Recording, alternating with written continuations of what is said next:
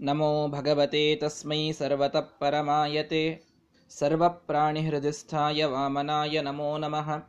अस्मद्गुरुसमारम्भां टीकाकृत्पादमध्यमां श्रीमदाचार्यपर्यन्तां वन्दे गुरुपरम्पराम्। यथोदकं दुर्गे वृष्टं पर्वतेषु विधावति एवं धर्मान् पृथक् पश्यन् तानीवानुविधावती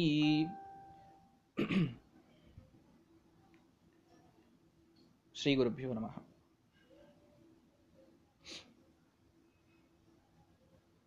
ಯಮದೇವರು ಪರಮಾತ್ಮನ ಪರಿಮಾಣದ ಬಗ್ಗೆ ಹೇಳ್ತಾ ಇರಬೇಕಾದಾಗ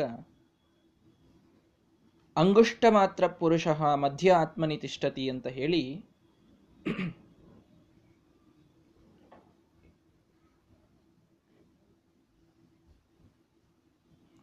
ನಮ್ಮ ಹೆಬ್ಬೆರಳಿನ ಎಷ್ಟು ಪರಿಮಾಣ ಇರುತ್ತದೋ ಅಷ್ಟು ಪರಿಮಾಣದಷ್ಟು ಬಿಂಬರೂಪ ಜೀವನಲ್ಲಿ ಅಥವಾ ನಮ್ಮ ಹೃದಯ ಮಂದಿರದಲ್ಲಿ ಸನ್ನಿಹಿತವಾಗಿ ಇರ್ತದೆ. ಆ ಪರಮಾತ್ಮ ಈಶಾನೋ ಭೂತಭವ್ಯಸ್ಯ ನಮ್ಮ ಹಿಂದೆ ಆಗಿ ಹೋದಂತಹವುಗಳಿಗೆ ಮುಂದಾಗುವ ಎಲ್ಲ ಭವಿಷ್ಯಕ್ಕೆ ಎಲ್ಲದಕ್ಕೂ ಆತ ನಿಯಾಮಕನಾಗಿದ್ದಾನೆ ಅಂತ ತಿಳಿದಂಥವ ಎಂದಿಗೂ ದುಃಖವನ್ನು ಪಡೋದಿಲ್ಲ ಅವನು ಒಳಗೆ ಜ್ಯೋತಿ ರೂಪದಲ್ಲಿ ಇದ್ದಾನೆ. ಧೂಮ ಅಂದರೆ ಹೊಗೆ, ಇದು ದೋಷಗಳ ಸಂಕೇತ, ಇದು ಯಾವುದೂ ಅವನಿಗಿಲ್ಲ. ಅಧೂಮ, ನಿರ್ಧೂಮವಾದ ಅಗ್ನಿಯಂತೆ ಪರಮಾತ್ಮ ವಾಸವಾಗಿದ್ದಾನೆ. ಸಯೇವ ಅದ್ಯ ಸೌಶ್ವ ಪರಮಾತ್ಮ ಇವತ್ತು ಅಷ್ಟೇ ಇಲ್ಲಿ ಇದ್ದಾನೆ ಅಂತಲ್ಲ, ನಮ್ಮ ಹೃದಯ ಮಂದಿರದಲ್ಲಿ ಇವತ್ತಿದ್ದಾನೆ ಅಂತಲ್ಲ, ನಾಳೆಯೂ ಅವನೇ ಇರ್ತಾನೆ. ಎಂದೆಂದಿಗೂ ಕೂಡ ಪರಮಾತ್ಮನೇ ನಿಯಾಮಕನಾಗಿ ಒಳಗಡೆಗೆ ಇರ್ತಾನೆ ಅನ್ನುವ ಮಾತನ್ನ ಹೇಳಿ ಒಂದು ಶ್ಲೋಕವನ್ನ ಹೇಳ್ತಾರೆ ಯಥೋದಕಂ ದುರ್ಗೆ ವೃಷ್ಟಂ ಪರ್ವತೇಶು ವಿಧಾವತಿ. ನೀರು ಪರ್ವತದ ಮೇಲುಗಡೆಗೆ ಬಿದ್ದರೆ ಏನಾಗ್ತದೆ? ನೀರು ಪರ್ವತದ ಮೇಲೆ ಬೀಳ್ತದೆ. ಮಳೆಯಾದಾಗ ನೀರೆಲ್ಲ ಪರ್ವತದ ಮೇಲೆ ಸುರಿದಾಗ ಅದು ಏನಾಗ್ತದೆ ಅಂದರೆ ಬಹಳ ಫೋರ್ಸಿನಿಂದ ಅದು ವಿಧಾವತಿ, ಅದು ಕೆಳಗೆ ಇಳಿದಿಳಿದಿಳಿದು ಹೋಗ್ತದೆ. ಏವಂ ಧರ್ಮಾನ್ ಪೃಥಕ್ ಪಶ್ಯನ್, ತಾನೇವ ಅನುವಿಧಾವತಿ. ಇದರ ಉದಾಹರಣೆಯಿಂದ ಭೀಮ್ ಯಮದೇವರು ಹೇಳ್ತಾರೆ, ಯಾವ ರೀತಿ ಪರ್ವತದ ಮೇಲೆ ಬಿದ್ದ ನೀರು ತಾನಾಗಿಯೇ ಹರಿದು ಕೆಳಗಡೆಗೆ ಬೇಗ ಹೋಗ್ತದೆ, ಹಾಗೆ ಇಲ್ಲಿ ಧರ್ಮವನ್ನ ಬೇರೆ ಬೇರೆ ಅಂತ ಕಂಡಂಥವನು. ನೇಹ ನಾನಾಸ್ತಿ ಕಿಂಚನ ಅಂತ ಹೇಳಿದ ಮೇಲೆ ಈ ಮಾತನ್ನ ಹೇಳ್ತಾ ಇದ್ದಾರೆ. ಪರಮಾತ್ಮನ ಗುಣಗಳಲ್ಲಿ, ಪರಮಾತ್ಮನ ಧರ್ಮ ಅರ್ಥಾತ್ ಅವನ ರೂಪಗಳಲ್ಲಿ, ಅವನ ಅವಯವಗಳಲ್ಲಿ ಪೃಥಕ್ ಪಶ್ಯನ್. ಅವುಗಳು ಪ್ರತ್ಯೇಕ, ಅವುಗಳು ಭಿನ್ನ, ಅವುಗಳು ಬೇರೆ ಬೇರೆ ಎಂಬುದಾಗಿ ಯಾವನು, ಆ, ಚಿಂತನವನ್ನ ಮಾಡ್ತಾನೋ, ತಾನೇವ ಅನುವಿಧಾವತಿ. ಯಾವ ರೀತಿ ಪರ್ವತದ ಮೇಲೆ ಬಿದ್ದ ನೀರು ಬೇಗನೆ ಕೆಳಗೆ ಹೋಗಿಬಿಡುತ್ತದೆ, ಹಾಗೆ ಜೀವನದಲ್ಲಿ ಅವನೂ ಕೆಳಗಿನ ಲೆವೆಲ್ಲಿಗೆ ಇಳಿದು ಬಿಡುತ್ತಾನೆ.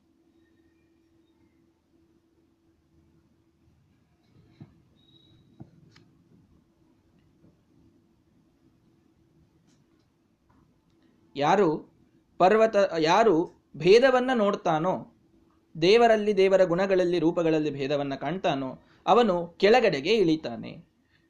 ಎಂಬುದಾಗಿ ಇಲ್ಲಿ ಹೇಳಿದರು. ಇದು ನಾವು ವಿಶೇಷದ ಹಿನ್ನೆಲೆಯಲ್ಲಿ ನಿನ್ನೆ ಈ ಮಾತನ್ನು ನಾವು ತಿಳಿದುಕೊಂಡಿದ್ದೇವೆ. ವಿಶೇಷ, ಆ ಒಂದು ಶಕ್ತಿ ಭೇದವಿಲ್ಲದಂತಹ ಪರಮಾತ್ಮನ ರೂಪ ಗುಣಗಳೆಲ್ಲದರಲ್ಲಿಯೂ ಕೂಡ ಅದು ಭೇದ ವ್ಯವಹಾರವನ್ನಷ್ಟೇ ಮಾಡಿಸ್ತದೆ ಪ್ರತಿನಿಧಿಯಾಗಿ. ಆದರೆ ನಿಜವಾಗಿ ಅವುಗಳಲ್ಲಿ ಭೇದ ಇಲ್ಲ. ನಾನು ಉದಾಹರಣೆಗೆ ಹೇಳಿದ್ನಲ್ಲ, ನರಸಿಂಹದೇವರು ಮಾತ್ರ ವಿಘ್ನವನ್ನು ಪರಿಹಾರ ಮಾಡುತ್ತಾರೆ. ವೇದವ್ಯಾಸ ದೇವರು ಮಾತ್ರ ಜ್ಞಾನವನ್ನ ಕೊಡ್ತಾರೆ. ಅಂದ್ರೆ ಜ್ಞಾನ ವೇದವ್ಯಾಸ ದೇವರಿಗಿದೆ ನರಸಿಂಹದೇವರಿಗಿಲ್ಲ ನರಸಿಂಹದೇವರಿಗಿದ್ದ ಪರಾಕ್ರಮ ವೇದವ್ಯಾಸ ದೇವರಿಗಿಲ್ಲ.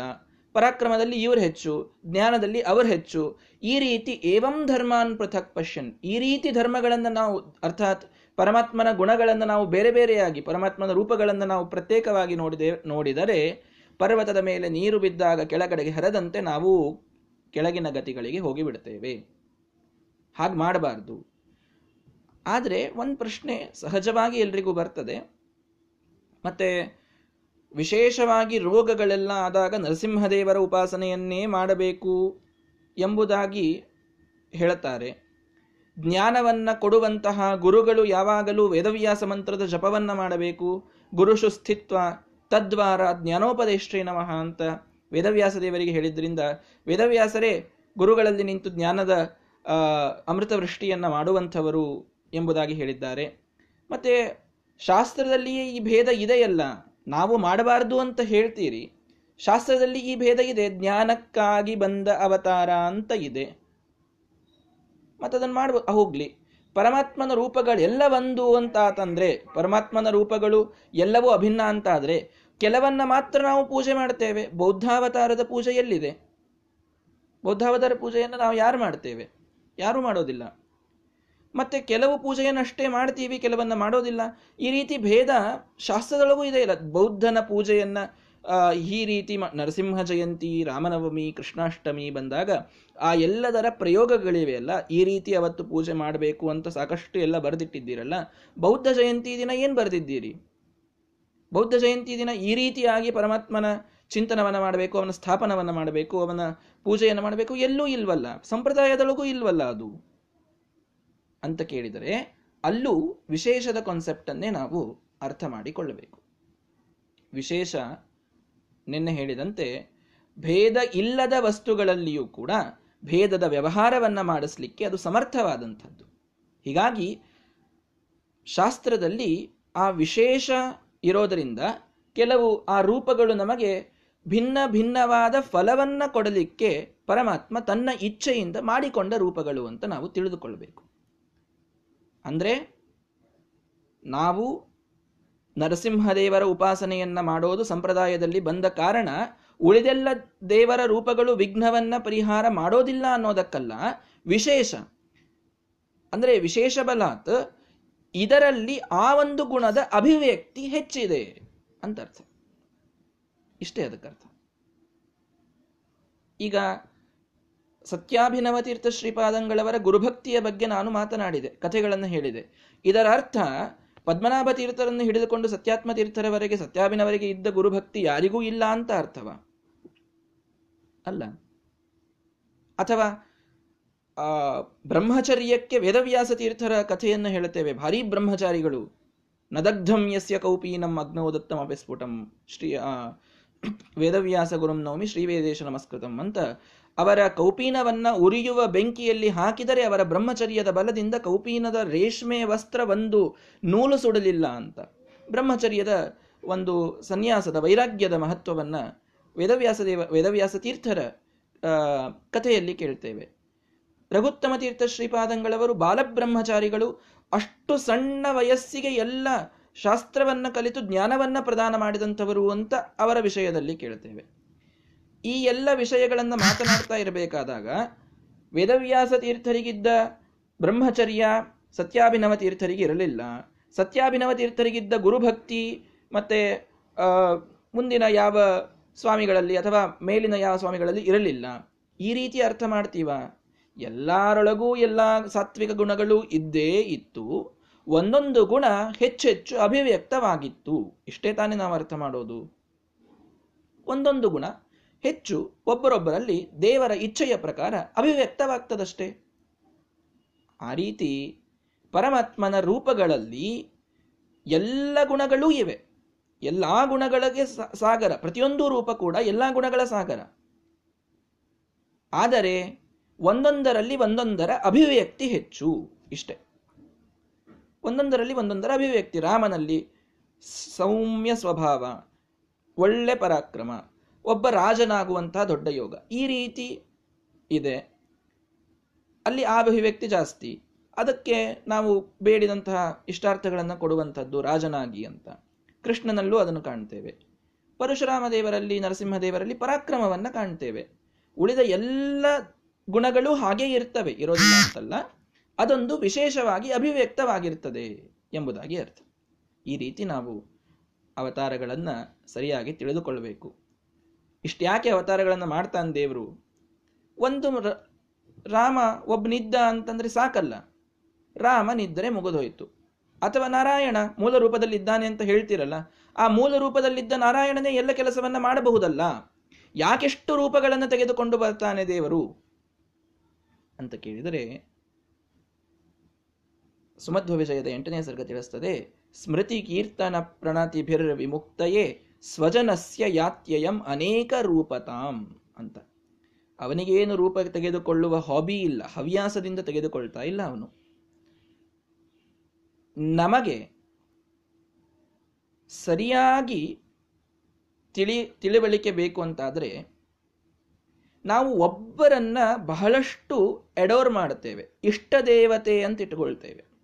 ಕೆಲವರಿಗೆ ನರಸಿಂಹದೇವರು ಇಷ್ಟ ದೇವತೆ, ಕೆಲವರಿಗೆ ಶ್ರೀನಿವಾಸ ವೆಂಕಟೇಶ ಕೆಲವರಿಗೆ ರಾಮ, ಕೃಷ್ಣ ಈ ರೀತಿ. ಯಾರನ್ನ ನೀವು ಇಷ್ಟ ದೇವತೆ ಅಂತಿಟ್ಟುಕೊಂಡ್ರೂ ನಿಮಗೆ ಎಲ್ಲ ರೀತಿಯ ಫಲ ಸಿಗಲಿ ಅನ್ನೋದಕ್ಕಾಗಿ ಪರಮಾತ್ಮ ಇಷ್ಟೆಲ್ಲ ರೂಪಗಳನ್ನು ತೆಗೆದುಕೊಂಡಿದ್ದು. ನಾರಾಯಣನಾಗಿಯೇನೇ ಎಲ್ಲವನ್ನ ಮಾಡುವ ಸಾಮರ್ಥ್ಯ ಅವಶ್ಯವಾಗಿ ಇದ್ರೂ ಕೂಡ ರೂಪಗಳನ್ನು ತೆಗೆದುಕೊಂಡಾಗ ಆ ರೂಪಗಳ ಮಹಿಮೆ ಹೆಚ್ಚೆಚ್ಚು ಕೇಳಲಿಕ್ಕಾಗ್ತದಲ್ಲ. ಪ್ರತಿ ಸಲ ಅದೇ ನಾರಾಯಣ ಬಂದ, ಅದೇ ನಾರಾಯಣನೇ ಸಂಹಾರ ಮಾಡಿದ ಅಂತ ಹೇಳಿಬಿಟ್ರೆ ಜನರಿಗದು ಬಹಳ ಅಂದ್ರೆ ನಮ್ಮಂಥ ಪಾಮರರಿಗಾಗಿ, ನಮ್ಮಂಥ ಪಾಮರರು ಅವನ ಸ್ಮರಣೆಯನ್ನ, ಕೀರ್ತನೆಯನ್ನ ಮಾಡಬೇಕು ಅಂತಂದ್ರೆ ನಾವು ಮೂಲ ರೂಪದ ಸ್ಮರಣೆಯನ್ನ ಡೈರೆಕ್ಟ್ ಆಗಿ ಮಾಡಲಿಕ್ಕೆ ಸಮರ್ಥರಲ್ಲ. ಮೂಲ ರೂಪದ ಕಥೆಯನ್ನ ಬಹಳ ನಾವು ಕೇಳಲಿಕ್ಕಾಗೋದಿಲ್ಲ. ಹೀಗಾಗಿ ಪರಮಾತ್ಮ ಕೆಲವು ರೂಪಗಳನ್ನು ಸ್ವಜನಸ್ಯ ಯಾತ್ಯಯಂ ಅನೇಕ ರೂಪತಾಂ, ಅನೇಕ ರೂಪಗಳನ್ನು ಪರಮಾತ್ಮ ತೆಗೆದುಕೊಂಡು ಅಲ್ಲಲ್ಲಿ ಕೆಲವು ಕಥೆಗಳನ್ನು ನಿರ್ಮಾಣ ಮಾಡಿ. ಈ ರಾಮದೇವರ ಕಥೆ ಹೀಗೆ, ಕೃಷ್ಣನ ಕಥೆ ಹೀಗೆ, ನರಸಿಂಹದೇವರ ಕಥೆ ಹೀಗೆ ಈ ರೀತಿ ಕಥೆಗಳ ಪಾತ್ರಧಾರನು ತಾನಾಗಿ, ಸೂತ್ರಧಾರನೂ ತಾನಾಗಿ ಆ ಪರಮಾತ್ಮ ಎಲ್ಲವನ್ನ ನಮಗೆ ಅವನ ಚಿಂತನೆಗಾಗಿ ಒಂದು ಒಳ್ಳೆಯ ಅವಕಾಶ ಒದಗಿ ಬರಲಿ ಅನ್ನೋದಕ್ಕೆ, ಸಾಕಷ್ಟು ಕಥೆಗಳ ಸೃಷ್ಟಿಯನ್ನ ಮಾಡೋದಕ್ಕೆ ಪರಮಾತ್ಮ ಆ ರೀತಿ ಅನೇಕ ರೂಪಗಳನ್ನ ತೆಗೆದುಕೊಳ್ತಾನೆ. ಹೊರತು ಮೂಲ ರೂಪದಲ್ಲಿ ಆ ಒಂದು ಶಕ್ತಿ ಇಲ್ಲ, ಅದಕ್ಕಾಗಿ ಇದನ್ನ ಮಾಡ್ತಾ ಇದ್ದಾನೆ. ಅಂತ ಮಾತ್ರ ಸರ್ವಥಾ ತಿಳಿಯುವ ಕಾರಣವಿಲ್ಲ. ಒಂದು. ಎರಡನೆಯದ್ದು ವಿಶೇಷ ಬಲಾತ್ ಕೆಲವನ್ನ ಕೆಲವು ಕೆಲವು ಗುಣಗಳ ಅಭಿವ್ಯಕ್ತಿಯನ್ನ ಕೆಲವು ರೂಪಗಳಲ್ಲಿ ಹೆಚ್ಚು ಮಾಡಿದ್ದಾನಿಷ್ಟೇ. ಹೀಗಾಗಿ ಉಳಿದೆಲ್ಲ ಗುಣಗಳಿಲ್ಲ ಅಂತ ಅದಕ್ಕರ್ಥ ಅಲ್ಲ. ಆ ಗುಣ ಹೆಚ್ಚಿಗೆ ಅಭಿವ್ಯಕ್ತವಾಗಿದೆ ಎಂಬುದಾಗಿ ಅರ್ಥ. ನರಸಿಂಹದೇವರು ನಮ್ಮೆಲ್ಲ ವಿಘ್ನಗಳನ್ನು ಪರಿಹಾರ ಮಾಡುತ್ತಾರೆ. ಯಾಕಂದ್ರೆ ಆ ವಿಘ್ನ ಪರಿಹಾರ ಶಕ್ತಿ ಅನ್ನುವಂಥದ್ದು ಹೆಚ್ಚು ಅವರಲ್ಲಿ ಅಭಿವ್ಯಕ್ತಿಯ, ದೇವರದೇ ಇಚ್ಛೆ ಅದು. ಸ್ವೇಚ್ಛೆಯಿಂದ ಅದರಲ್ಲಿ ಹೆಚ್ಚು ಅಭಿವ್ಯಕ್ತಿ ಮಾಡ್ತಾನೆ. ಹೀಗೆ ನಾವು ಅರ್ಥ ಮಾಡಿಕೊಳ್ಬೇಕು. ಹೀಗಾಗಿ ಸಂಪ್ರದಾಯದಲ್ಲಿ ನಾವು ಮಾಡುವಂಥ ಎಲ್ಲ ಕುಲಧರ್ಮಗಳು ಗ್ರಹ ಧರ್ಮಗಳೆಲ್ಲವೂ ಕೂಡ ಇಲ್ಲಿ ಸೆಟ್ ಆಗ್ತವೆ ಹೊಂದುತ್ತವೆ ಈ ರೀತಿಯಾಗಿ ನಾವು ತಿಳಿದುಕೊಳ್ಳಬೇಕು. ಹಾಗಾದ್ರೆ ಬುದ್ಧನ ಪೂಜೆ ಮಾಡೋದಿಲ್ಲ, ಸಂಪ್ರದಾಯದಲ್ಲಿ ಬಂದಿಲ್ಲ. ಹೌದು, ಬುದ್ಧ ಇದು ಮೋಹನಕ್ಕಾಗಿ ಇದ್ದ ರೂಪ. ವೇದವ್ಯಾಸರು ಹೇಗೆ ಜ್ಞಾನಕ್ಕಾಗಿ ಇದ್ದ ರೂಪವೋ, ಜ್ಞಾನವನ್ನ ನೀಡಲಿಕ್ಕೆ ಇದ್ದ ರೂಪವೋ, ಬುದ್ಧ ರೂಪವೇ ಅಸುರರನ್ನ ಮೋಹನಕ್ಕಾಗಿ ತಾನು ಸೃಷ್ಟಿಸಿದಂತಹ ರೂಪ. ಪರಮಾತ್ಮನ ರೂಪವಲ್ಲ ಅಂತ ಹೇಳ್ತಾ ಇಲ್ಲ. ಪರಮಾತ್ಮನ ರೂಪದಲ್ಲಿ ನಾವು ನಮ್ಮ ಇಷ್ಟವಾದ ಪರಮಾತ್ಮನ ಒಂದು ರೂಪ, ಅದು ರಾಮವೋ ಕೃಷ್ಣವೋ, ಅಲ್ಲಿ ಮಾಡುವ ಭಕ್ತಿಯನ್ನು ಬುದ್ಧನಲ್ಲಿ ಮಾಡಬಾರದು ಅನ್ನುವಂತಹ ಆಗ್ರಹವಲ್ಲ. ಆದರೆ ಮೋಹನಕ್ಕಾಗಿ, ಅಸುರರಿಗಾಗಿಯೇ ಎಂಬುದಾಗಿ ಆ ರೂಪವಾದಾಗ ನಾವು ಅದರ ಕಥೆಯನ್ನು ತಿಳಿದುಕೊಂಡು ಅಷ್ಟಕ್ಕೆ ಬಿಡೋದು ಒಳ್ಳೆಯದು. ಅನುಸಂಧಾನಕ್ಕೆ ಅಂತ ನಮಗೆ, ನಮಗಾಗಿ ಸಾಕಷ್ಟು ಮಂತ್ರಗಳ ಉಪದೇಶವನ್ನ ಹಾಗಾದ ಅದರ ತಂತ್ರಗಳ ಉಪದೇಶವನ್ನ ತಂತ್ರಸಾರ ಸಂಗ್ರಹದಲ್ಲಿ ಶ್ರೀಮದಾಚಾರ್ಯರು ಸಾಕಷ್ಟು ಮಾಡಿಕೊಟ್ಟಿದ್ದಾರೆ. ಅದನ್ನು ಮಾಡೋಣ. ಆದರೆ ಮೋಹನಕ್ಕಾಗಿ ಅಂತ ತೆಗೆದುಕೊಂಡ ರೂಪಗಳಿರ್ತಾವಲ್ಲ, ಅವುಗಳ ಉಪಾಸನೆ ಸಾಕಷ್ಟು ಆದಷ್ಟನ್ನ ನಾವು ಒಂದು ಹಂತಕ್ಕೆ ಇಟ್ಟುಕೊಂಡು ಅದೇ ನಮ್ಮ ಇಷ್ಟ ದೇವತೆ ಅಂತ ಮಾಡುವಂತಹ ಅಗತ್ಯವಿಲ್ಲ. ಒಂದು, ಬೌದ್ಧಾವತಾರದ ಬಗ್ಗೆ ಬಹಳಷ್ಟು ಸಂದೇಹಗಳು ಬರ್ತವೆ. ಈಗೇನು ನಾವೊಬ್ಬ ಬೌದ್ಧ ಅಂತ ಅಂತೇವಿ. ಗೌತಮ ಬುದ್ಧ ಇವನೇನ ಆ ಬುದ್ಧಾವತಾರ ಅಂತ ಸರ್ವಥ ಅಲ್ಲ. ಇವನು ಅವನಲ್ಲ. ಆ ಜೈನ ಯಾವ ಗುರು ಇದ್ದಾನೆ ಅವನು ಬೌದ್ಧಾವತಾರ ಅಂತೂ ಹೇಳದಿದೆ ಅದು ಕೂಡ ತಪ್ಪು. ಈ ಬೌದ್ಧಾವತಾರ ಕಲಿಯುಗ ಮತ್ತು ದ್ವಾಪರ ಯುಗಗಳ ಸಂಧಿಕಾಲದಲ್ಲಿ ಮಧ್ಯದಲ್ಲಿ ಆಗಿ ಹೋದಂತಹ ಅವತಾರ. ಕನ್ಫ್ಯೂಷನ್ ಆಗಲಿಕ್ಕೆ ಕಾರಣ ಏನು ಅಂದರೆ ಶುದ್ಧೋಧನ ಅಂತೆ ಅವನ ತಂದೆ ಹೆಸರು ಕೂಡ, ಇವನ್ ತಂದೆ ಹೆಸರು ಕೂಡ. ಹೀಗಾಗಿ ಆ ಶುದ್ಧೋಧನನ ಮಗ ಬುದ್ಧ ಅಂತ ಅನ್ನೋದು ಎರಡೂ ಕಡೆ ಕಾಮನ್ ಇದೆ ಅನ್ನೋದಕ್ಕೆ ಇವನೇ ಬುದ್ಧನೇ. ಎಷ್ಟೋ ಕಡೆಗೆ ನಾನು ಈ ದಶಾವತಾರಗಳ ಫೋಟೋ ಹಾಕಿದಾಗ ನೋಡಿದ್ದೇನೆ. ಅಲ್ಲಿ ಈ ಗೌತಮ ಬುದ್ಧನ ಒಂದು ಚಿತ್ರ ತಂದು ಹಾಕಿಬಿಟ್ಟಿರ್ತಾರೆ. ಅವನು ಬುದ್ಧನಲ್ಲ, ಸರ್ವತಾ ಬುದ್ಧನಲ್ಲ ಅವನು. ಅಂದರೆ ಬುದ್ಧಾವತಾರಿಯಾದ ಪರಮಾತ್ಮನ ರೂಪ ಅವನಲ್ಲ. ಇದು ಒಂದು ಹಿಂದೆ ನಡೆದು ಹೋಗಿದ್ದು ಆದರೆ ಎಲ್ಲಕ್ಕಿಂತ ವಿಚಿತ್ರ ಏನು ಅಂದರೆ ಈ ಏನು ಬುದ್ಧ ಬಂದಿದ್ದಾನೆ, ಜನ್ಮ ಅವರು ಅದೇ ಸಿದ್ಧಾಂತವನ್ನೇ ಪ್ರತಿಪಾದನೆ ಮಾಡಿದ್ದಾರೆ. ದೇವರೇನು ಬುದ್ಧನಾಗಿ ಹೇಳಿ ಹೋಗಿದ್ದ ಅದೇ ಸಿದ್ಧಾಂತವನ್ನು ಇವರು ಪ್ರತಿಪಾದನೆ ಮಾಡಿದ್ದಾರಷ್ಟೇ. ಶೌದ್ಧೋದ ನಿಪ್ರಭೃತಿ ಸೈದ್ಧಾಂತಿಕಾಸುಗಮ ಬೌದ್ಧಾಗಮ ಪ್ರಣಯನ ಪಾದರಾಜರಂತಾರೆ ಈ ನಿಮ್, ಈ ಒಂದು ಜಗತ್ತಿನಲ್ಲಿರ್ತಕ್ಕಂತಹ ಬುದ್ಧ ಬರೆದ ಶಾಸ್ತ್ರದ ಮೂಲವಾದ ಶಾಸ್ತ್ರವನ್ನ ಬರೆದವನೇ ಹೇ ಬುದ್ಧ ಅಂತ. ಅಂದ್ರೆ ಇವನು, ಅವನು ಬೇರೆ ಅಂತ ಅರ್ಥ. ಅವನು ಮೊದಲು ಆಗೋಗಿದ್ದು. ಸರಿ, ಇದು ಸಂಶಯ ಹೆಚ್ಚು ಜನರಿಗೆ ಇದೆ ಅನ್ನೋದಕ್ಕೆ ಇಲ್ಲಿ ಕ್ಲಿಯರ್ ಮಾಡಿದೆ ಅಷ್ಟೇ. ಅಂತೂ ನಾನು ಹೇಳಲಿಕ್ಕೆ ಬಂದದ್ದೇನು ಧರ್ಮವನ್ನ ಪೃಥಕ್ ಕಾಣುವ ಕಾರಣವಿಲ್ಲ, ರೂಪಗಳನ್ನ ಪೃಥಕ್ ಕಾಣುವ ಕಾರಣವಿಲ್ಲ. ವಿಶೇಷ ಬಲಾತ್ ಯಾವುದಕ್ಕೆ ಸಂಪ್ರದಾಯದಲ್ಲಿ ಯಾವ ಫಲವನ್ನ ಹೇಳಿದ್ದಾರೆ ಅದನ್ನು ತಿಳಿದುಕೊಂಡು ಮಾಡುವುದರಲ್ಲಿ ತಪ್ಪಿಲ್ಲ. ಆದರೂ ನಾವು ಮಾಡ್ತಾ ಇದ್ದೇವೆ, ನಾವು ನರಸಿಂಹದೇವರ ದೊಡ್ಡ ಭಕ್ತರು ಅಂತನ್ನೋದಕ್ಕೆ ನಾವು ರಾಮದೇವರನ್ನು ದ್ವೇಷ ಮಾಡ್ತೇವೆ ಅಂತಂದು ನಡೆಯೋದಿಲ್ಲ. ಅಥವಾ ನಾವು ಕೇವಲ ತಿರುಪತಿಯ ತಿಮ್ಮಪ್ಪನನ್ನು ಬಿಟ್ಟು ಇನ್ನು ಯಾರನ್ನೂ ನಂಬೋದಿಲ್ಲ, ಎಲ್ಲಿ ಮತ್ಸ್ಯ, ಎಲ್ಲಿ ಕೂರ್ಮ ಅಂತನ್ನುವಂಗಿಲ್ಲ ಎಲ್ಲ ರೂಪಗಳಲ್ಲಿಯೂ ಗುಣ, ಕ್ರಿಯೆ ಹಾಗೂ ಆ ವೈಶಿಷ್ಟ್ಯ ಅನಂತವಾಗಿ ತುಂಬಿರುತ್ತದೆ. ಒಂದೊಂದರಲ್ಲಿ ಒಂದೊಂದರ ಅಭಿವ್ಯಕ್ತಿ ಹೆಚ್ಚಾಗ್ತದೆ. ದೇವರು ರೂಪಗಳನ್ನು ತೆಗೆದುಕೊಳ್ಳುವುದು ಕೂಡ ನಮಗಾಗಿ ಅನ್ನುವುದನ್ನು ನಾವು ತಿಳಿದುಕೊಳ್ಳಬೇಕು. ಏವಂ ಧರ್ಮಾನ್ ಪೃಥಕ್ ಪಶ್ಯನ್ ತಾನೇವ ಅನುವಿಧಾವತಿ. ಅದಕ್ಕೆ ಆ ಒಂದು ಮಾತಿಗೆ ಯಮದೇವರು ಹೇಳಿದರು, ನೀವು ಅದನ್ನು ಪ್ರತ್ಯೇಕ ಪ್ರತ್ಯೇಕ ಅಂತ ತಿಳಿದುಕೊಂಡ್ರಿ ಅಂತಾದರೆ, ರಾಮ ಬೇರೆ, ಕೃಷ್ಣ ಬೇರೆ, ಈ ವಿಶೇಷ ಇಲ್ಲದೇನು ಅವರು ಬೇರೇನೆ ಎಂಬುದಾಗಿ ನಿಮ್ಮ ಅನುಸಂಧಾನ ಬಂತು ಅಂತಾದರೆ, ಪರ್ವತದ ಮೇಲೆ ಬಿದ್ದಾಗ ನೀರು ಎಷ್ಟು ಜೋರಾಗಿ ಕೆಳಗೆ ಇಳಿತದೆ ನಮ್ಮ ಜೀವನದಲ್ಲಿ, ಅಷ್ಟೇ ಅದು ಕೆಳಗೆ ಇಳಿದು ಹೋಗ್ತದೆ. ಅಂದ್ರೆ, ಆ, ನಮ್ಮ ಜೀವನದ ಲೆವೆಲ್ ಬಹಳಷ್ಟು ಕೆಳಗಿಳಿದು ಹೋಗ್ತದೆ. ಈ ರೀತಿ ಆಗ್ತದೆ ಎಂಬುದಾಗಿ ಯಮದೇವರು ಹೇಳಿ, ಆ, ದ್ವಿತೀಯಾಧ್ಯಾಯದ ಪ್ರಥಮ ವಲ್ಲಿಯನ್ನು ಸಂಪೂರ್ಣ ಮಾಡುವ ಸಮಯದಲ್ಲಿ ಕೊನೆಯ ಶ್ಲೋಕ ಪ್ರಥಮ, ದ್ವಿತೀಯಾಧ್ಯಾಯ ಅದರ ಮೊದಲನೇ ವಲ್ಲಿ ಅದರ ಕೊನೆಯ ಶ್ಲೋಕವಾಗಿ ಹೇಳ್ತಾರೆ, ಯಥೋದಕಂ ಶುದ್ಧೇ ಶುದ್ಧಂ ಆಸಿಕ್ತಂ ತಾದೃಗೇವ ಭವತಿ, ಏವಂ ಮುನೇರ್ವಿಜಾನತಃ ಆತ್ಮ ಭವತಿ ಗೌತಮ. ಹೇ ಗೌತಮ ಹೇ ಗೌತಮ ವಂಶದಲ್ಲಿ ಹುಟ್ಟಿದಂತಹ ನಚಿಕೇತನೆ, ಕೇಳು, ಯಥಾ ಉದಕಂ. ಸರಿ, ಪರಮಾತ್ಮನ ಅಂದ್ರೆ ಒಂದು ಪ್ರಶ್ನೆಯನ್ನ ಮೊದಲಿಗೆ ಮಾಡಿಕೊಳ್ತಾರೆ ವೇದೇಶ ತೀರ್ಥರು ಟಿಪ್ಪಣಿಯಲ್ಲಿ. ಆ, ಪರಮಾತ್ಮ ಅವನಲ್ಲಿ ಅವನ ರೂಪಗಳಲ್ಲಿ ಭೇದವನ್ನ, ಗುಣದಲ್ಲಿ ಭೇದವನ್ನ ಕಾಣಬಾರ್ದು. ಸರಿ. ಮೋಕ್ಷವನ್ನ ಹೊಂದಿರ್ತಾರಲ್ಲ, ಮೋಕ್ಷವನ್ನ ಹೊಂದಿದವರು ಮತ್ತು ಪರಮಾತ್ಮನ ಬಗ್ಗೆ ಏನು ನಿಮ್ಮ ಅಭಿಪ್ರಾಯ? ಯಾಕೆಂದ್ರೆ ಬಹಳಷ್ಟು ಜನ ಏನು ಹೇಳ್ತಾರೆ, ಮೋಕ್ಷ ಹೊಂದಿದ ಮೇಲೆ ನಾವು ದೇವರೇ ಆಗ್ತೇವೆ. ಮೋಕ್ಷ ಅಂದ್ರೆ, ಮೋಕ್ಷ ಅಂತಂದ್ರೆ ನಾವು ದೇವರನ್ನ ಐಕ್ಯ ಹೊಂದೋದು. ಇಲ್ಲಿದ್ದಾಗ ನಾವೆಲ್ಲ ಬೇರೆ ಬೇರೆ ಇರ್ತೇವೆ. ಇಲ್ಲಿದ್ದಾಗ ಸಾಕಷ್ಟು ಭೇದ ಇರ್ತದೆ. ನಮ್ಮ ಎಲ್ಲ ಸಂಪ್ರದಾಯವನ್ನು ನಾವು ಪಾಲಿಸಬೇಕು, ಕರ್ಮ, ಜ್ಞಾನ, ಭಕ್ತಿ ಎಲ್ಲ ಮಾಡಬೇಕು. ಮಾಡುವುದಾದ ಮೇಲೆ ಅದರ ಫಲ ಏನು ಅಂದರೆ ಮೋಕ್ಷ. ಆ ಮೋಕ್ಷ ಏನು ಅಂತಂತಂದರೆ ಅದೇ, ಅರ್ಥಾತ್ ನಾವೇ ದೇವರಾಗೋದೇ ಮೋಕ್ಷ ಎಂಬುದಾಗಿ ಕೆಲವರ ಅಭಿಪ್ರಾಯ. ಇನ್ನು ಕೆಲವರು ನಾವೇ ದೇವರು ಇಲ್ಲಿಂದೇ ಇದ್ದೇ ಇದ್ದೇವೆ ಅಂತ ಹೇಳುವವರಿದ್ದಾರೆ ಮಹಾನುಭಾವರು. ಅದಲ್ಲ. ಅವರಿಗಿಂತ ಸ್ವಲ್ಪ ಸೊಫೆಸ್ಟಿಕೇಟೆಡ್ ಆಗಿ ನೆಕ್ಸ್ಟ್ ಪೊಸಿಷನ್ನಿಗೆ ಬರೋರು ಇಲ್ಲಿ ಮಾತ್ರ ನಾವೆಲ್ಲ ಬೇರೆ ಬೇರೆಯೇ ಇರ್ತೇವೆ, ನಾವು ನಮ್ಮ ನಮ್ಮ ಸಾಧನೆಯನ್ನು ಮಾಡಬೇಕು. ಸಾಧನೆಯನ್ನು ಮಾಡಿದಾಗ ನಾವು ಮಾತ್ರ ಎಲ್ಲರೂ ಹೋಗಿ ದೇವರೇ ಆಗ್ತೇವೆ ಎಂಬುದಾಗಿ ಒಪ್ಪುವಂಥವರಿದ್ದಾರೆ ನಾವು ಯಾಕೆ ಉತ್ತರ ಕೊಡಬೇಕು? ಶ್ರೀಮದಾಚಾರ್ಯ ಹೇಳ್ತಾರೆ, ವೇದ ಎಷ್ಟು ಚೆಂದಾಗಿ ಬರೆದಿದೆ ನೋಡಿ.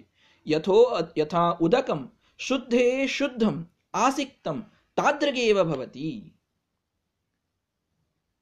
ಒಂದು ಶುದ್ಧವಾದ ನೀರಿನ ಒಂದು ಪಾತ್ರೆ ಇದೆ. ಶುದ್ಧವಾದ ನೀರು.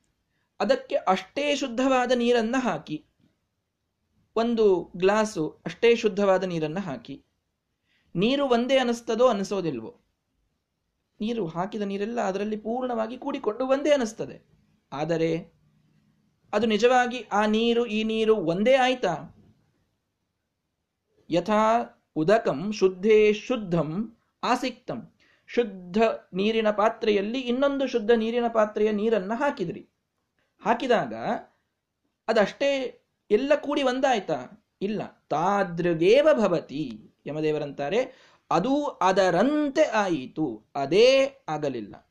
ಸಂಸ್ಕೃತದ ಪ್ರತಿಯೊಂದು ಶಬ್ದಕ್ಕೆ ಶ್ರೀಮದಾಚಾರ್ಯರು ಕೊರೆದು ಕೊರೆದು ಅರ್ಥ ಮಾಡಿ ನಮ್ಮ ಸಿದ್ಧಾಂತದ ಪ್ರತಿಪಾದನೆಯನ್ನು ಮಾಡುವ ನಿಷ್ಠೆಯನ್ನು ಇಟ್ಟುಕೊಂಡಂಥವರು. ತಾದೃಗೇವ ಭವತಿ. ಅಂದ್ರೆ ಅದರಂತೆ ಸಿಮಿಲರ್ ಆಗ್ತದೆ. ಹೊರತು ಅದೇ ಆಗೋದಿಲ್ಲ. ಇಲ್ಲೇ ನಮಗೆ ಗೊತ್ತಾಗ್ತದೆ. ಯಾಕೆ ಇದನ್ನು ಹೇಳ್ತಾ ಇದ್ರು? ಏವಂ ಮುನೇರ್ ವಿಜಾನತಃ ಆತ್ಮ ಭವತಿ ಗೌತಮ. ವಿಜಾನತಃ ಮುನೇಹೆ ಪರಮಾತ್ಮನನ್ನ ಚೆನ್ನಾಗಿ ತಿಳಿದುಕೊಂಡ, ಅಪರೋಕ್ಷ ಜ್ಞಾನ ಮಾಡಿಕೊಂಡಂತಹ ಮುನಿಗಳ ಆತ್ಮ ಏನಿದ್ದಾನಲ್ಲ, ಸ್ವಾಮಿ ಏನಿದ್ದಾನಲ್ಲ, ಅಂದ್ರೆ ಎಲ್ಲಾ ಮುಕ್ತರು ಯಾರು ಅಪರೋಕ್ಷ ಜ್ಞಾನ ಮಾಡಿ ಮೋಕ್ಷಕ್ಕೆ ಹೊರಟಿದ್ದಾರೆ ಅವರು ಸ್ವಾಮಿ. ಯಾರು? ವಾಯುದೇವರು. ಹೌದಲ್ಲ? ಎಲ್ಲರಿಗೂ ಉಪದೇಶ ಮಾಡಿ ಮೋಕ್ಷಕ್ಕೆ ಕರೆದುಕೊಂಡು ಹೋಗೋರು ಬ್ರಹ್ಮದೇವರು ಅಂತ ಅಂದುಕೊಳ್ಳಿ, ವಾಯುದೇವರು ಅಂತ ಅಂದುಕೊಳ್ಳಿ. ವಾಯು ಮಾರ್ಗದಿಂದ ನಾವೆಲ್ಲ ಹೋಗ್ಬೇಕಲ್ಲ? ಹೀಗಾಗಿ ವಾಯುದೇವರು, ಅವರು ಆತ್ಮ ಅಂದ್ರೆ ಎಲ್ಲ ತಿಳಿದುಕೊಂಡ ಅಪರೋಕ್ಷ ಜ್ಞಾನಿಗಳ ಸ್ವಾಮಿ ಅವರು. ವಿಜಾನತೋ ಮುನೇರಾತ್ಮ, ವಾಯುಹು ಅಂತ ಬರೀತಾರೆ. ವಾಯುಹು ತಾದೃಗೇವ ಭವತಿ, ಅವರು ದೇವರಂತೆ ಆಗ್ತಾರೆ. ನತು ಸಯೇವ ಭವತಿ ಅಂತ ಅರ್ಥ ಮಾಡ್ತಾರೆ ಶ್ರೀಮದಾಚಾರ್ಯರು. ಅವನೇ ಆಗಿದ್ದಾನೆ ಅಂತ ಎಲ್ಲಿಯೂ ಹೇಳಿಲ್ಲ. ಕಿಮು ಅನ್ಯೇ ಜೀವಾಹ. ವಾಯುದೇವರೇ ಒಂದಾಗೋದಿಲ್ಲ ದೇವರಲ್ಲಿ ಅಂತ ಆದರೆ ಇನ್ನು ಉಳಿದ ಜೀವರಿಗೆ ಇನ್ನೇನು ಹೇಳೋದು ಅಂತಂತಾರೆ ಶ್ರೀಮದಾಚಾರ್ಯರು. ಸರ್ವೇಷಾಂ ಜ್ಞಾನಿನಾಂ ಆತ್ಮ, ದೇವಾನಾಂ ಚ ವಿಶೇಷತಃ, ಮುಕ್ತೋ ವಾಯುಶ್ಚ ಸಾದೃಶ್ಯಂ, ಏವಂ ವಿಷ್ಣೋಸ್ತು ಗಚ್ಚತಿ, ನತು ತದ್ರೂಪತಾಂ ಯಾತಿ ಕಿಮು ಅನ್ಯೇ ದೇವಮಾನುಷಾಹ ಆಭಾಸ ರೂಪಾಸ್ತು ವಾಯೋರ್ದೇವಸ್ಯ ಸರ್ವಶಃ. ಭವಿಷ್ಯತ್ ಪರ್ವದ ಮಾತನ್ನು ತೆಗೆದು ಅದರ ಪ್ರಮಾಣವನ್ನು ಕೊಟ್ಟು ಈ ಒಂದು ಶ್ಲೋಕಕ್ಕೆ ಶ್ರೀಮದಾಚಾರ್ಯರು ಅರ್ಥ ಮಾಡ್ತಾರೆ. ಎಲ್ಲ ಅಪರೋಕ್ಷ ಜ್ಞಾನಿಗಳಾದ ಸಜ್ಜನರ, ಮುಕ್ತರ, ಏನೊಬ್ಬ ಸ್ವಾಮಿ ಇದ್ದಾರೆ, ವಾಯುದೇವರು, ಅವರೇ ದೇವರಲ್ಲಿ ಕೂಡ್ತಾರೆ. ತಾದೃಗೇವ ಭವತಿ ನತು ಸಯೇವ ಭವತಿ. ಅವನಂತೆ ಆಗ್ತಾರೆ. ಅಂದರೆ ಮೋಕ್ಷಕ್ಕೆ ಹೋದಾಗ ನಾವು ಕೂಡ ದೇವರಂತೆ ಆಗ್ತೇವೆ ಅಂತನ್ಬಹುದು. ದೇವರಂತೆ ಹೇಗಾಗ್ತೇವೆ ನಾವು? ದೇವರು ಅನಂತಗಳು ಪರಿಪೂರ್ಣನ ಹಾಗಲ್ಲ. ಕೆಲವು ಗುಣಗಳಲ್ಲಿ ಸಿಮಿಲಾರಿಟಿ ಬರ್ತದೆ ಇಷ್ಟೇ. ಕೆಲವು ಗುಣಗಳಲ್ಲಿ ಸಿಮಿಲಾರಿಟಿ ಬರ್ತದೆ. ನಾವು ಕೂಡ ಸ್ವರೂಪಾನಂದವನ್ನು ಭೋಗ ಮಾಡ್ತೀವಿ ಆ ಸಮಯದಲ್ಲಿ. ನಮಗೆ ಕೂಡ ಸ್ವರೂಪ ದೇಹ ಅಷ್ಟೇ. ಈ ಮ್ಯಾಲಿನ ಎಲ್ಲ ಮೂರು ದೇಹಗಳು ಬಿದ್ದು ಹೋಗಿ ಸ್ವರೂಪ ದೇಹ ಮಾತ್ರ ಉಳಿದಿರ್ತದೆ. ಪರಮಾತ್ಮನು ಸ್ವರೂಪ ದೇಹ ಆಯಿತು ನಮ್ಮದು ಸ್ವರೂಪ ದೇಹ ಆಯಿತು ಪರಮಾತ್ಮನಿಗೂ ತನ್ನ ಸ್ವರೂಪಾನಂದದ ಅಭಿವ್ಯಕ್ತಿ, ಇವನಿಗೂ ತನ್ನ ಸ್ವರೂಪಾನಂದದ ಅಭಿವ್ಯಕ್ತಿ ಕ್ವಾಂಟಿಟಿ ಬಹಳ ಬೇರೆ ಇದೆ ಮತ್ತೆ. ಪರಮಾತ್ಮನ ಸ್ವರೂಪಾನಂದದ ಅಭಿವ್ಯಕ್ತಿ ಅನಂತ, ನಮ್ಮದು ಬಹಳ ದೊಡ್ಡ ಅಂತ ಇದೆ ಇದಕ್ಕೆ. ಅಂತೂ ಮೋಕ್ಷದಲ್ಲಿ ಸುಖವಾಗಿ ಅನಂತ ಕಾಲದವರೆಗೆ ಇರ್ತೀವಿ. ಆದರೆ ಕ್ವಾಲಿಟಿ ಅಂದರೆ ಕ್ವಾಂಟಿಟಿ ಎರಡನ್ನೂ ನಾವು ಕಂಪೇರ್ ಮಾಡಿದರೆ ಪರಮಾತ್ಮನದು ಬಹಳ ದೊಡ್ಡದಿದೆ. ವಾಯುದೇವರದು ಇತ್ಯಾದಿಗಳದ್ದು ಬಹಳ ದೊಡ್ಡದಿದೆ ಅವರ ಯೋಗ್ಯತೆಗೆ. ನಮ್ಮದು ಮೋಕ್ಷಾನಂದವೇ ಆಗ್ತದೆ ಇಷ್ಟೇ. ಇಷ್ಟೇ ಅದಕ್ಕೆ ಅರ್ಥ. ಹೀಗಾಗಿ ಅವರೇ ಆಗ್ತಾನೆ ಅಂತಂದರೆ ಅವರಂತೆ ಕೆಲವು ಸಿಮಿಲಾರಿಟೀಸ್ ಬರ್ತವೆ ಅಂತ. ಸಿಮಿಲಾರಿಟಿಯನ್ನು ಹೇಳಬೇಕಾದಾಗ ಹಂಡ್ರೆಡ್ ಪರ್ಸೆಂಟ್ ಸಿಮಿಲರ್ ಅಂತ ಹೇಳಲಿಕ್ಕೆ ಬರೋದಿಲ್ಲ. ಹಂಡ್ರೆಡ್ ಪರ್ಸೆಂಟ್ ಸಿಮಿಲರ್ ಅಂದರೆ ಅದು ಈಕ್ವಲ್ ಅಂತ ಅರ್ಥ ಆಗ್ತದೆ. ಸಿಮಿಲರ್ ಅಂದರೆ ಅದು ಹಂಡ್ರೆಡ್ ಪರ್ಸೆಂಟ್ ಇರೋದೇ ಇಲ್ಲ ಎಂದು. ಏನು ನಿನ್ನ ಮುಖ? ಕಮಲ ಇದ್ದಂತಿದೆ ಕಮಲ ಇದ್ದಂತೆ ನಿನ್ನ ಮುಖ ಅಂತಂದ್ರೆ ಏನರ್ಥ ಅಷ್ಟು ಕೋಮಲವಾಗಿದೆ, ಅಷ್ಟು ಸುಂದರವಾಗಿದೆ. ಅದರ ಕೆಲವು ಪ್ರಾಪರ್ಟೀಸ್ ಸಿಮಿಲರ್ ಇವೆ ಅಂತ ಹೇಳಬೇಕು. ಅಯ್ಯೋ ನಿಮ್ಮ ಮುಖ ಕಮಲದಂಗೆ ಇದೆ ಅಂತ ಹೇಳ್ತಾರೆ, ಮತ್ತೆ ನಿಮ್ಮ ಮುಖ ನೀರಲ್ಲಿ ಯಾಕಿರೋದಿಲ್ಲ ಅದಕ್ಕೆ ಮತ್ತೆ ಹೀಗೆ ಕೆಳಗೆ ದೇಟ್ ಯಾಕೆ ಬಂದಿಲ್ಲ? ಅದಕ್ಕೊಂದು ಎರಡು ಎಲೆಗಳು ಯಾಕೆ ನಿಮ್ಮ ಮುಖಕ್ಕೆ ಪಕಳಿಗಳು ಯಾಕಿಲ್ಲ ಪೆಟಲ್ಸ್ ಯಾಕಿಲ್ಲ ಅಂತ ಕೇಳಿದರೆ? ಸಿಮಿಲಾರಿಟಿ ಯಾವುದಕ್ಕೆ ಹೋಲಿಸಿದ್ದಾರೋ ಅಷ್ಟಕ್ಕೆ ಕೊಡಬೇಕು. ಹೀಗೆ ನಾವು ದೇವರಂತೆ ಆಗ್ತೇವೆ ಅಂದ್ರೆ ದೇವರೇ ಆಗ್ತೇವೆ ಅಂತ ಅರ್ಥ ಮಾಡ್ಲಿಕ್ಕೆ ಬರೋದಿಲ್ಲ. ದೇವರಂತೆ ಆಗ್ತೇವೆ. ಅವನ ಅನೇಕ ಗುಣಗಳು ನಮ್ಮ ಯೋಗ್ಯತೆಗೆ ತಕ್ಕಂಗೆ ನಮಗೂ ಕೂಡ ಸ್ವಲ್ಪ ಬರ್ತವೆ. ಇಷ್ಟೇ ಅರ್ಥ. ಅದಕ್ಕೊಂದು ಉದಾಹರಣೆ ಏನೇನು ಕೊಟ್ರು? ಯಥಾ ಉದಕಂ ಶುದ್ಧೇ ಶುದ್ಧಂ ಆಸಿಕ್ತಂ ತಾದೃಗೇವ ಭವತಿ. ನೀರಿನ ಪಾತ್ರೆಯಲ್ಲಿ ಮತ್ತಷ್ಟು ನೀರು ಹಾಕಿದರೆ ಅದು ನೀರೇ ಅಂತ ಆಗ್ತದೆ. ಆದರೆ ಅದು ಮೊದಲಿನ ನೀರೇ ಎಲ್ಲ ಅಂತ ಆಗೋದಿಲ್ಲ. ಯಾಕೆ? ನೀರಿನಲ್ಲಿ ವೃದ್ಧಿಯಾಗಿರ್ತದಲ್ಲ. ಭೇದ ಇದೆ, ಗೊತ್ತಾಗಿ ಬಿಡುತ್ತದಲ್ಲಿ. ಒಂದೇ ಗ್ಲಾಸ್ ನೀರಿದ್ದ ಪಾತ್ರೆಗೆ ಮತ್ತೊಂದು ಗ್ಲಾಸ್ ನೀರು ಹಾಕಿದ್ರಿ ಅಂದರೆ ಅದು ಎರಡು ಗ್ಲಾಸ್ ಆಗ್ತದಲ್ಲ. ಎರಡು ಗ್ಲಾಸಿನಷ್ಟು ನೀರಾಯ್ತಲ್ಲ. ಮತ್ತಲ್ಲಿ ಜಾಸ್ತಿ ಆಯಿತು, ವೃದ್ಧಿ ಆಗಿದೆ ಅಂತಂದರೆ ಭೇದ ಇದೆ ಅಲ್ಲಿ. ಮೊದಲಿನ ನೀರು ಬೇರೆ ಇದೆ, ಈಗ ಬಂದ ನೀರು ಬೇರೆ ಇದೆ. ಆದರೂ ಒಂದೇ ಕಾಣ್ತಾ ಇದೆ ಎಲ್ಲ. ಎಷ್ಟು ಸುಂದರವಾದ ಉದಾಹರಣೆಯನ್ನು ಕೊಡ್ತಾರೆ ನೋಡ್ರಿ. ಎಲ್ಲವೂ ನೀರು ಅಂತ ಅನಿಸ್ತಾ ಇದೆಯಲ್ಲ ನಿಮಗೆ? ಅನಿಸ್ತಾ ಇದೆ. ಆದರೆ ಹೊರಗಿನದು ಹಾಕಿದಾಗ ಭೇದ ಗೊತ್ತಾಗ್ತದೋ ಇಲ್ಲೋ? ಆಗ್ತದೆ. ಯಾಕೆ? ಅದರಲ್ಲಿ ವೃದ್ಧಿಯಾಗಿರ್ತದಲ್ಲ? ಪಾತ್ರೆಯಲ್ಲಿ ಮೊದಲು ಎಷ್ಟು ನೀರಿತ್ತೋ ಅದಕ್ಕಿಂತ ಅದರ ಲೆವೆಲ್ ಜಾಸ್ತಿ ಆಗಿರ್ತದಲ್ಲ ವಾಟರ್ ಲೆವೆಲ್ ಅಂದ ಮೇಲೆ ಭೇದ ಇದೆ. ಆದರೆ ನೀರಿಗೆ ನೀರೇ ಅಂತ ಹೇಳ್ತೇವೆ ನೀವು. ನಾವೆಲ್ಲ. ಹಾಗೆ ನಾವು ದೇವರ ಕಡೆಗೆ ಹೋದಾಗ ಆ ಅವನಂತೆ ಆಗುವಂತಹ ಸಂದರ್ಭ ಬರ್ತದ ಹೊರತು ಅವನೇ ನಾವು ಆಗೋದಿಲ್ಲ. ನಾವು ಬಿಟ್ಬಿಡಿ. ಏವಂ ಮುನೇರ್ ವಿಜಾನತಃ ಆತ್ಮ. ಎಲ್ಲ ಮೋಕ್ಷ ಹೊಂದಿದವರ ಮುಕ್ತರ ಸ್ವಾಮಿಯಾದ ವಾಯುದೇವರೇ ಪರಮಾತ್ಮನಂತೆ ಆಗ್ತಾರೆ. ಇನ್ನು ಉಳಿದವರ ಕಥೆ ಏನು ಅಂತಂತಾರೆ ಶ್ರೀಮದಾಚಾರ್ಯರು? ಕಿಮು ಅನ್ಯೇ ದೇವಮಾನುಷಾಹ. ಯಾವ ದೇವತೆಗಳೇನು? ಯಾವ ಮನುಷ್ಯರೇನು? ಸ್ವಯಂ ವಾಯುದೇವರೇ ಪೂರ್ಣವಾಗಿ ಅವನ ಸ್ವರೂಪ ಐಕ್ಯವನ್ನು ಹೊಂದಲಿಕ್ಕೆ ಸಾಧ್ಯ ಇಲ್ಲ ಸಾಯುಜ್ಯದಲ್ಲಿ ಅವನೊಳಗೋಗಿ ಅವನ ದೇಹದೊಳಗಿದ್ದು ತಾವು ಭೋಗವನ್ನು ಮಾಡ್ತಾರಷ್ಟೇ ಬ್ರಹ್ಮದೇವರು. ಹೊರತು ತಾವೇ ದೇವರಾಗುವುದಿಲ್ಲ. ಬ್ರಹ್ಮದೇವರಂತಹ ಜೀವೋತ್ತಮರೇ ತಾವು ದೇವರಿಗೆ ಎಂದೆಂದಿಗೂ ಮೋಕ್ಷದಲ್ಲಿಯೂ ಕೂಡ ಅವರು ಸಾಮ್ಯವನ್ನು ಹೊಂದೋದಿಲ್ಲ ಅಂತಾದರೆ ನಾವು ಯಾವ ಸ್ತರ ನಮ್ಮ ಯೋಗ್ಯತೆ ಏನು, ನಮ್ಮ ಸ್ವರೂಪ ಏನು, ನಾವು ಹೇಗೆ ದೇವರಾಗ್ತೇವೆ? ಈಗಂತೂ ಆಗೋದು ಭಾರೀ ಅನುಭವ ಸಿದ್ಧ ನಾವು ದೇವರಲ್ಲ ಅಂತನ್ನೋದು ನಿಜವಾಗಿ. ನಮಗಿದ್ದ ಅಜ್ಞಾನ, ನಮಗಿದ್ದ ಅಶಕ್ತತನ, ನಮಗಿದ್ದಂತಹ ದೋಷಗಳು, ಇದೆಲ್ಲ ನಮ್ಮ ಅನುಭವಕ್ಕೆ ಸಿದ್ಧವಾಗುವಾಗ ನಾವು ದೇವರು, ಹೀಗೆ ಇದ್ದಾನೆ ದೇವರು. ಸ್ವಲ್ಪ ನಾವು ಹೇಗಿದ್ದೇವಲ್ಲ, ಹಾಗೇ ಇದ್ದಾನೆ ಅಂತಂದ್ರೆ ಆಗ್ತದ? ಎಂತಹ ವೇದಗಳು ಅವನ ಅನಂತ ಗುಣ ಪರಿಪೂರ್ಣತ್ವವನ್ನು ಸುಖ ಸುಖ ಸಮುದ್ರ ಅಂತ ಅವನನ್ನು ಹೇಳ್ತವೆ. ನಾವು ನಾವೇನಿದ್ದೇವಲ್ಲ ದೇವರು, ಇಷ್ಟೇ ಅಂತಂದ್ಬಿಟ್ರೆ ಅವನ ಲೆವೆಲ್ ಇಳಿಸಿದಂತಾಗೋದಿಲ್ವಾ? ನಮ್ಮ ಲೆವೆಲ್ ಎಡ್ಸ್ಕೊಳ್ಳೋದು ಹೇಗೆ ಇರಲಿ ಅವನ ಲೆವೆಲ್ ಎಷ್ಟು ಇಳಿಸಿದಂತಾಗ್ತದಲ್ಲ? ಅಷ್ಟೇ ಅಲ್ಲ, ಅದಕ್ಕೂ ಮುಂದೆ ಹೋಗಿ ಮೋಕ್ಷವಾದ ಮೇಲೂ ಕೂಡ ನಾವು ದೇವರಾಗಲಿಕ್ಕೆ ಸಾಧ್ಯವಿಲ್ಲ.